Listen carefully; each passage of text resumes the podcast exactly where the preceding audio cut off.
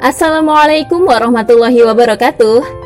Sahabat Narasi Pos Media, kembali lagi bersama saya Fani Ratu Rahmani dalam podcast Narasi Pos. Podcast kali ini dalam rubrik teenager dengan judul Lamaran Meriah Kok Tak Sesuai Syariah oleh Messi Ihsan. Hello guys, kalian pada tahu yang lagi ramai di jagat maya? Yups, perihal lamaran salah satu publik figur yang begitu meriah dan bahkan disiarkan oleh televisi nasional loh. Wow, debak. Siapa sih yang tidak mau hari bahagianya menjadi inspirasi banyak orang? Siapa sih yang tidak mau hari bahagianya juga menjadi hari bahagia orang lain? Pasti pada mau banget dong ya. Akan tetapi, bagaimana kalau apa yang kita lakukan malah menuai kontroversi dan membuat masyarakat jadi bingung? Bingung apakah yang dilakukan oleh si public figure itu baik dan sesuai syariat atau malah sekedar ikutan tren yang ada? Sebab apa yang dilakukan oleh sang idola sedikit banyak pasti ditiru oleh para penggemarnya. Ini tentu membuka peluang dosa jariah yang luar biasa. Betul apa benar guys? Sebenarnya, tidak ada yang salah dengan perihal perayaan acara pernikahan yang meriah dan super mewah selama sesuai standar syariat. Akan tetapi, sebelumnya sudah terikat ijab kabul dan sah di mata Allah Ta'ala. Masalahnya ini masih dalam tahap lamaran dan belum ijab kabul. Eh, sudah publikasi sana-sini. Sudah pamer konten uwu yang bisa membuat netizen baper dan meraung-raung ke udara. Salah kaprah makna khidbah. Guys, begitulah fakta yang terjadi dalam sistem kapitalisme yang menuhankan asas sekularisme dan liberalisme. Apabila suatu tren sudah viral dan dilakukan oleh banyak influencer, seolah-olah itu diperbolehkan. Padahal, mayoritas suara terbanyak tidak bisa dijadikan landasan hukum dan standar perbuatan. Banyak orang melakukan maksiat, bukan berarti maksiat itu diperbolehkan kan? Akan tetapi, dalam sistem saat ini, banyak orang yang terjerumus rayuan setan dan manut pada hawa nafsu. Sebagaimana firman Allah yang artinya, dan jika kamu menuruti kebanyakan orang-orang yang ada di muka bumi ini, niscaya mereka akan menyesatkanmu dari jalan Allah.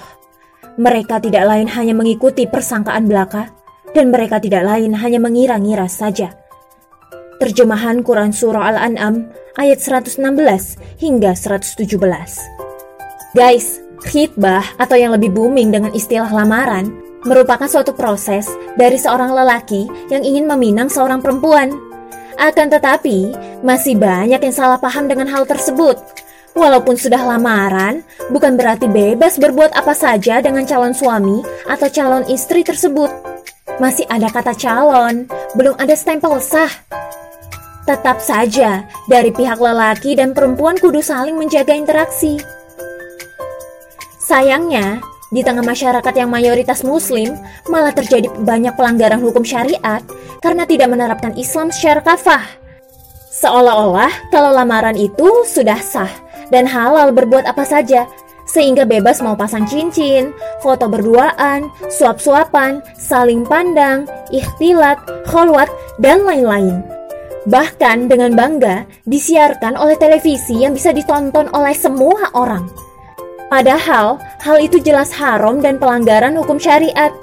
Buat apa lamaran mewah tapi tidak sesuai syariah?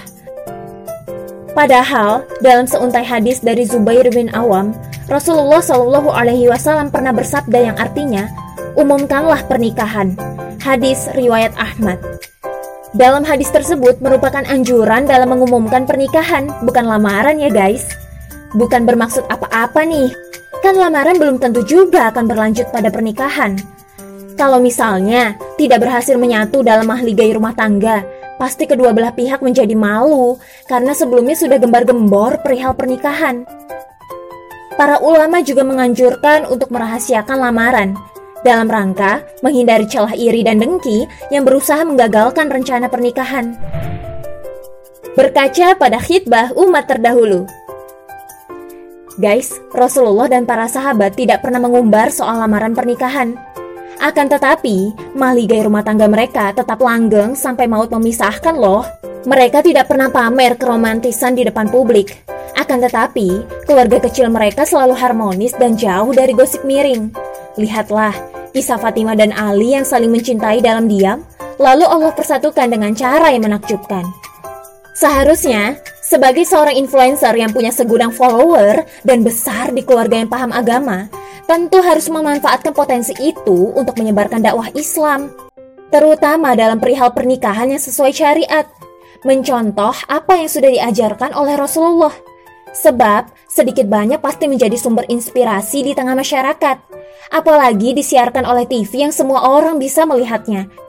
Sayang banget kan kalau potensi sebagai orang terkenal tidak dimanfaatkan pada dakwah dan kebaikan. Bagaimana mungkin Allah ridho dengan pernikahan yang bermula dari kemaksiatan? Semoga Allah jauhkan kita dari hal yang demikian.